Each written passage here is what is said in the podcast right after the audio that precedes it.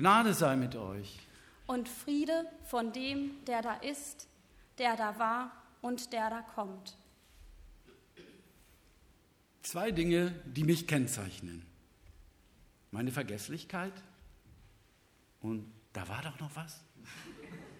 Vor kurzem hatte ich noch über den Post meines jüngsten Bruders aus Hamburg geschmunzelt und dann eines Morgens im Urlaub auf Langeoog, wie lautet noch einmal die Geheimzahl für meine EC-Karte?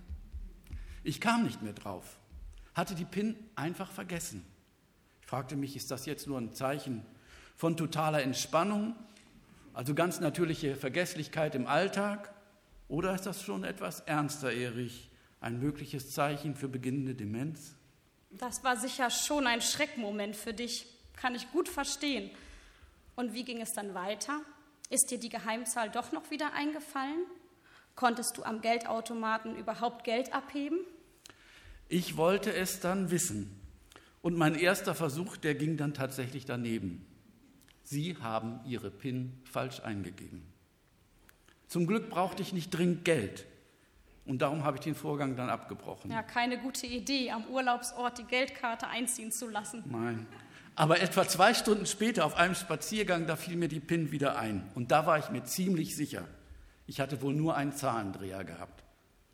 Und dann konntest du doch noch Geld abheben, oder? Nein, das musste ich ja nicht. Aber ich habe dann einfach meine Geheimzahl verändert. Seitdem habe ich eine Wunschpin. Und sollte ich die jemals vergessen, dann weiß ich wirklich Bescheid, wie es um mich steht. Aber Jessica, du als Grundschullehrerin, Du kennst bestimmt noch eine ganz andere Seite der Vergesslichkeit, oder? Das stimmt leider. Am Freitag habe ich mit den Kindern noch eine Einmal-Eins-Reihe mit allen Tricks geübt. Am Montag, die meisten haben schon wieder alles vergessen. Jedenfalls fast alles. Schade. Da denken wir doch manchmal, wie gut es wäre, wenn wir Menschen nichts mehr vergessen würden, oder? Das gilt nicht in jedem Fall, Erich. Vergessen können das ist auch ein Segen. Das hat Gott für uns gut eingerichtet.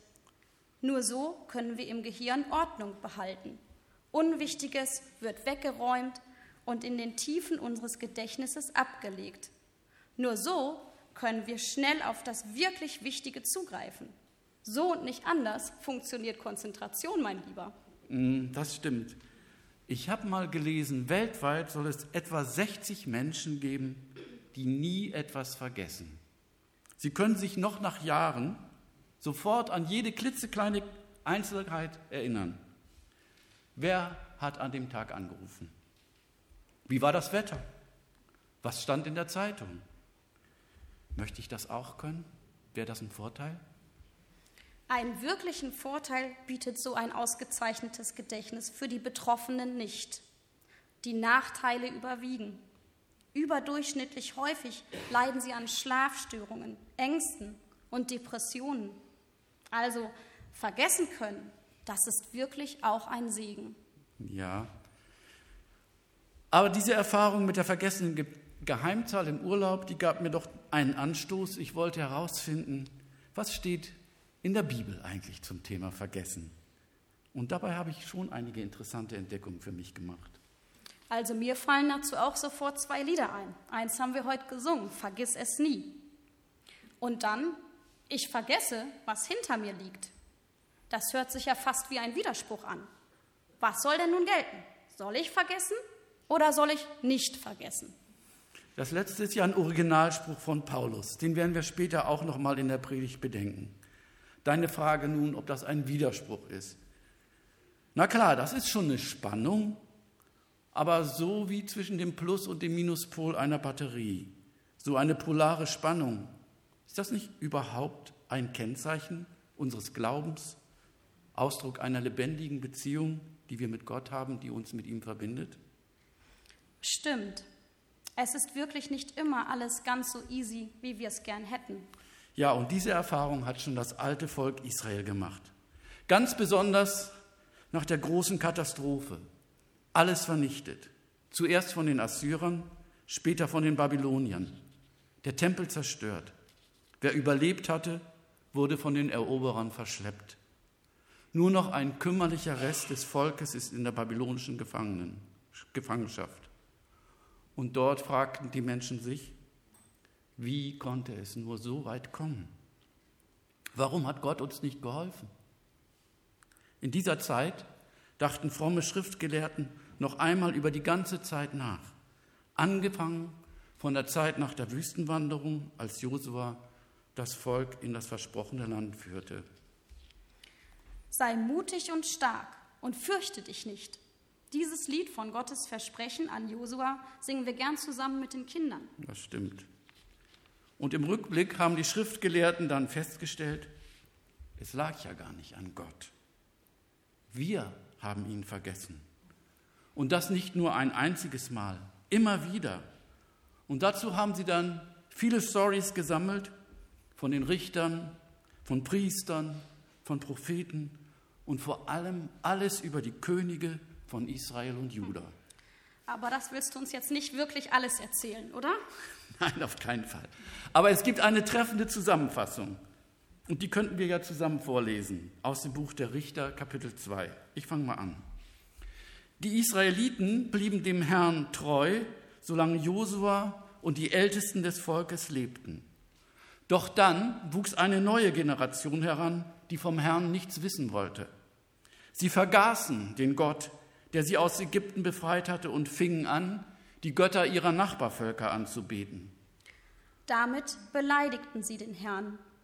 In seinem Zorn ließ er immer wieder räuberische Beduinen über sie herfallen, die sie ausplünderten. Wenn dann die Israeliten über ihre Quäler und Unterdrücker zum Herrn schrien, tat dem Herrn die harte Strafe leid. Immer wieder ließ dann der Herr bedeutende Männer, sogar auch Frauen erstehen, das waren die Richter. Diese befreiten das Volk Israel aus der Gewalt der plündernden Nachbarstämme. Aber das Volk gehorchte dem Herrn nur, solange der Richter oder diese Richterin lebte. Waren diese nicht mehr am Leben, dann wurde das Volk wieder rückfällig. Ja, die Leute trieben dann noch schlimmeren Götzendienst als ihre Vorfahren. Ein krasser Text, ganz schön heftig, was da abging. Sie haben also nicht gerade nur mal vergessen zu beten oder in der Bibel zu lesen oder in den Gottesdienst zu gehen. Nein, die alten Schreiber in Babylon haben diese Geschichten dann auch nicht nur gesammelt, sondern auch unter einem Aspekt gedeutet, und der war, wir haben Gott vergessen. Und damit meinten sie, es war eine bewusste Abkehr von Gott. Wir haben seine guten Maßstäbe in den Wind geschlagen. Wir sind andere, böse Wege gegangen. Wir, wir haben ihn verlassen. Und darum folgten dann die Strafen auf dem Fuß. Ist das nicht ein bisschen zu einfach gedacht? So ein Gottesbild hört sich für mich irgendwie nach kranker Religion an. Ja, recht hast du. Es ist meistens nicht angebracht, so zu denken. Etwa so, jetzt geht es mir gerade schlecht. Ist das vielleicht eine Strafe von Gott? Habe ich irgendwo verkehrt gehandelt?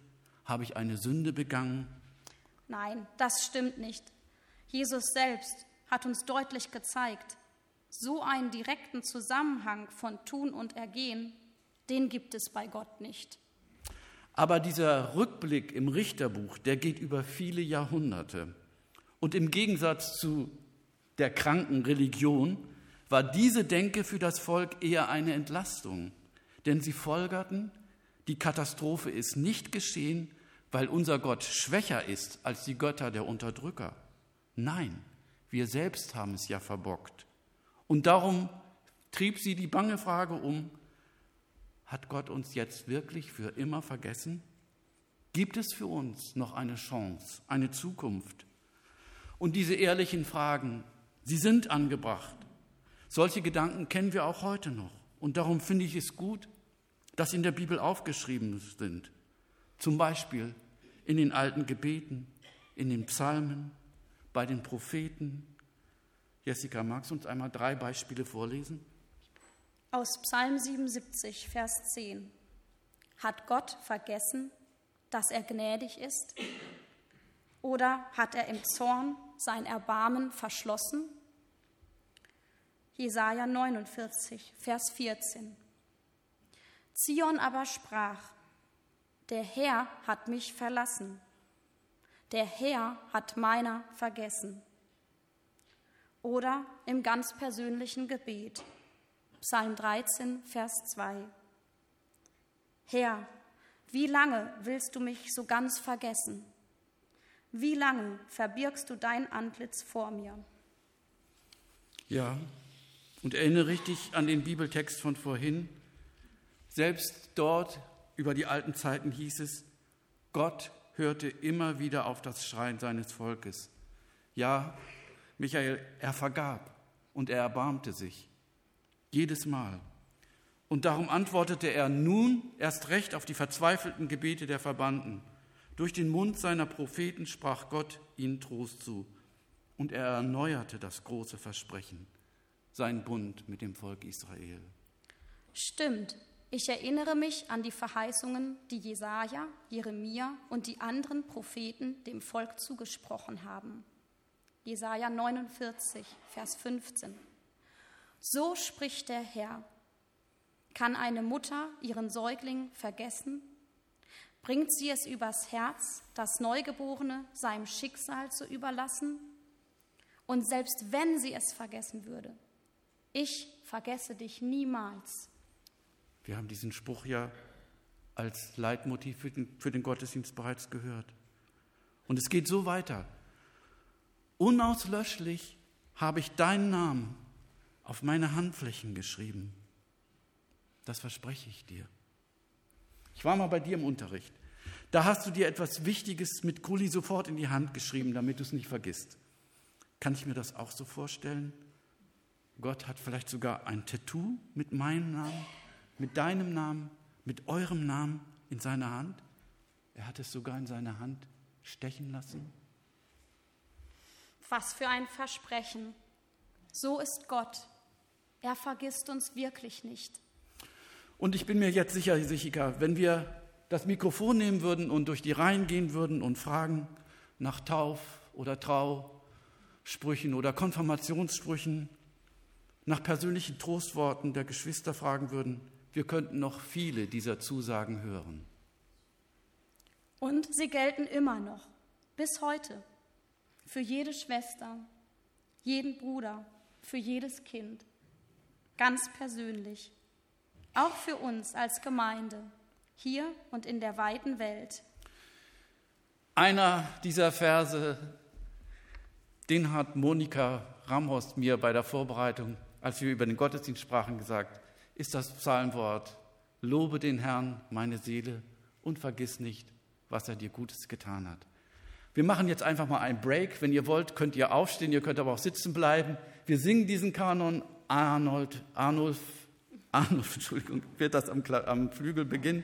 Jessica singt den Kehrvers zweimal durch und alle, die mit ihr singen wollen, singen das auch. Und wer später einsetzen will, der singt dann mit mir. Okay?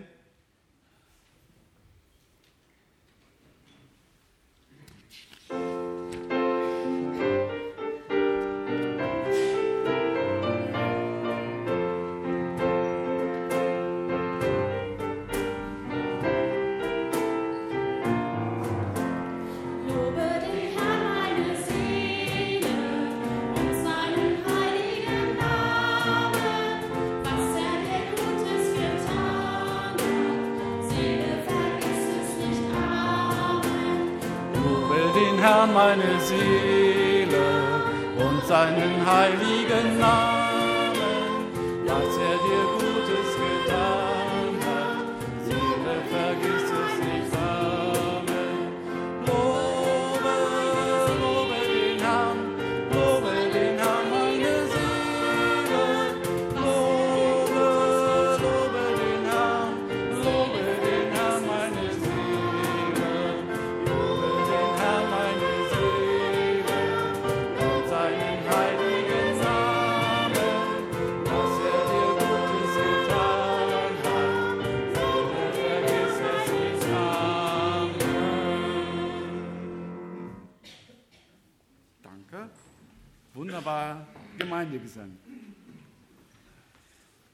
Ja, Jessica, ich glaube, eigentlich hätten wir jetzt auch gut schon mit einem Segen schließen können, oder?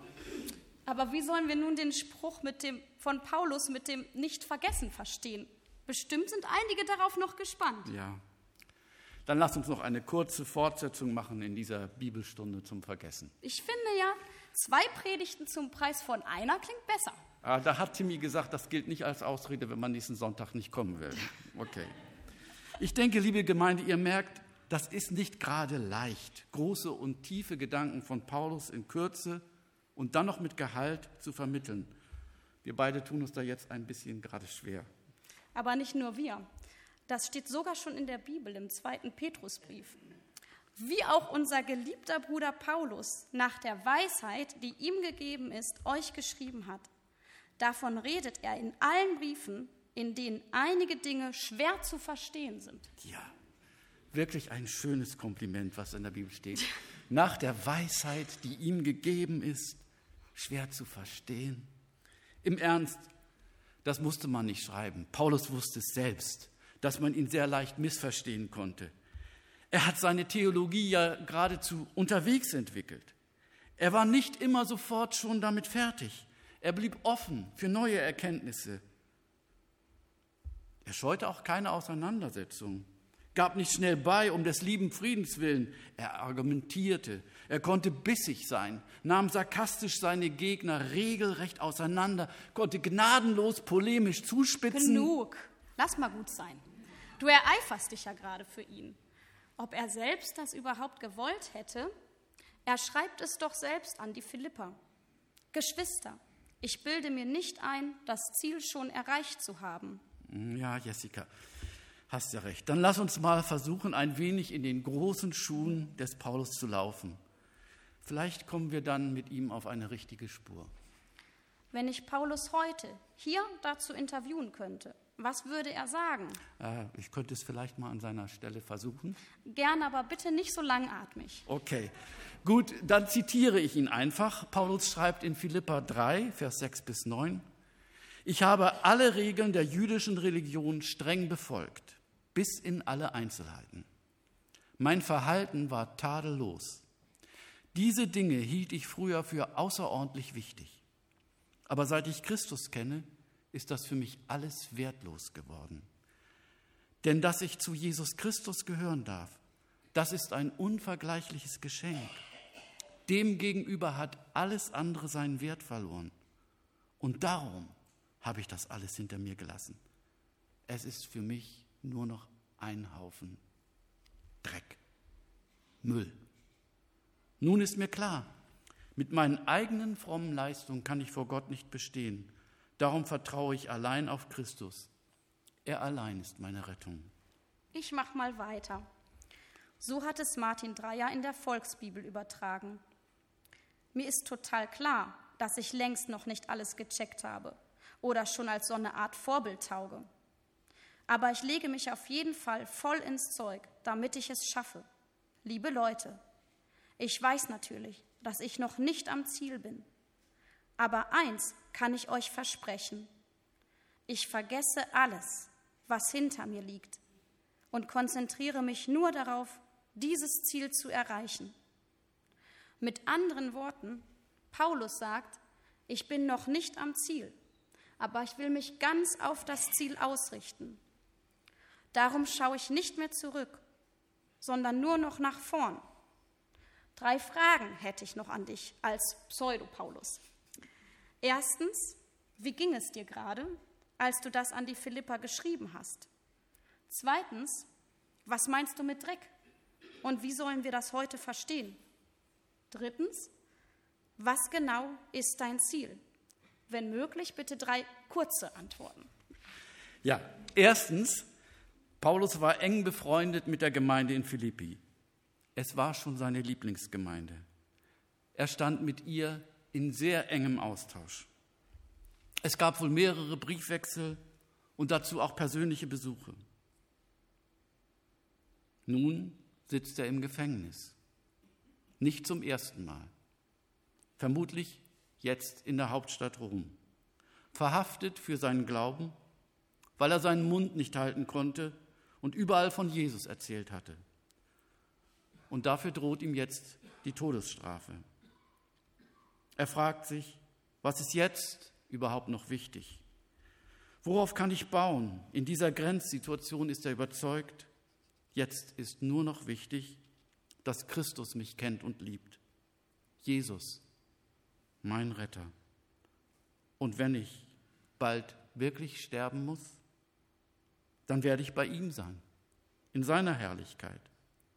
Und das ist das Einzige, was zählt.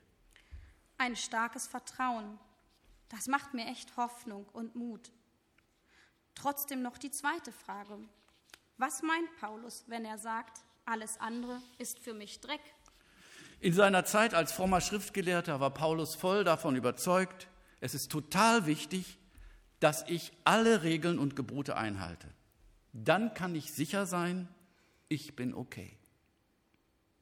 Das steigert auch meine Achtung und Ansehen. Nicht nur bei den anderen Menschen, auch bei Gott bekomme ich dann bestimmt einen guten Status. Aber seit Christus mir begegnete, weiß ich, so ein Ego-Streben, das ist wertlos. Müll.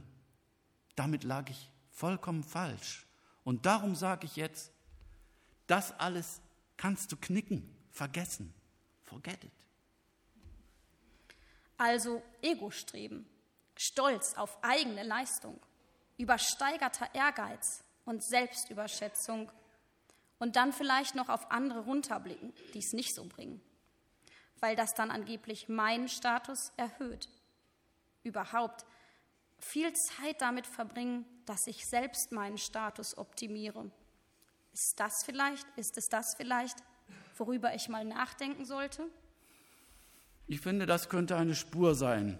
Für mich jedenfalls schon. Die viele Zeit, die ich in den unsozialen Medien verbringe? Ist das immer wertvoll verbrachte Zeit? Hilft es mir, dabei meiner Bestimmung näher zu kommen, das Ziel meines Lebens zu erreichen? Und darum finde ich an dieser Stelle das Statement von Paulus wirklich gut. Jetzt, wo sein Leben wohl bald zu Ende geht, da fragt er sich, worauf kommt es letzten Endes an? Und er sagt es sich und den anderen, Wirklich wichtig ist allein, dass mir Jesus begegnet ist. Christus, der auferstanden ist und der auch mir Hoffnung auf das ewige Leben schenkt. Ewiges Leben. Jesus hier schon nahe zu sein auf der Erde und einmal ganz bei ihm in der Herrlichkeit. Das ist mein Ziel. Das ist wirklich das Beste im, im Leben. Und das Schönste liegt sogar noch vor uns. Diese Gewissheit von Paulus will ich auch aus diesem Gottesdienst behalten. Und das will ich wirklich nicht vergessen. So verstehe ich nun auch den Song von Hartmut Stiegler besser. Ich vergesse, was hinter mir liegt und strecke mich aus nach Christus. Er ist unser Licht. Er ist der Weg, auf dem wir vorankommen. Und er ist das Ziel, an dem wir zu Hause sind. Und diese Gedanken können auch für Paulus kein Gegensatz sein zum bekannten Wort aus dem Psalm 103. Lobe den Herrn meine Seele und vergiss nicht, was er dir Gutes getan hat. Amen.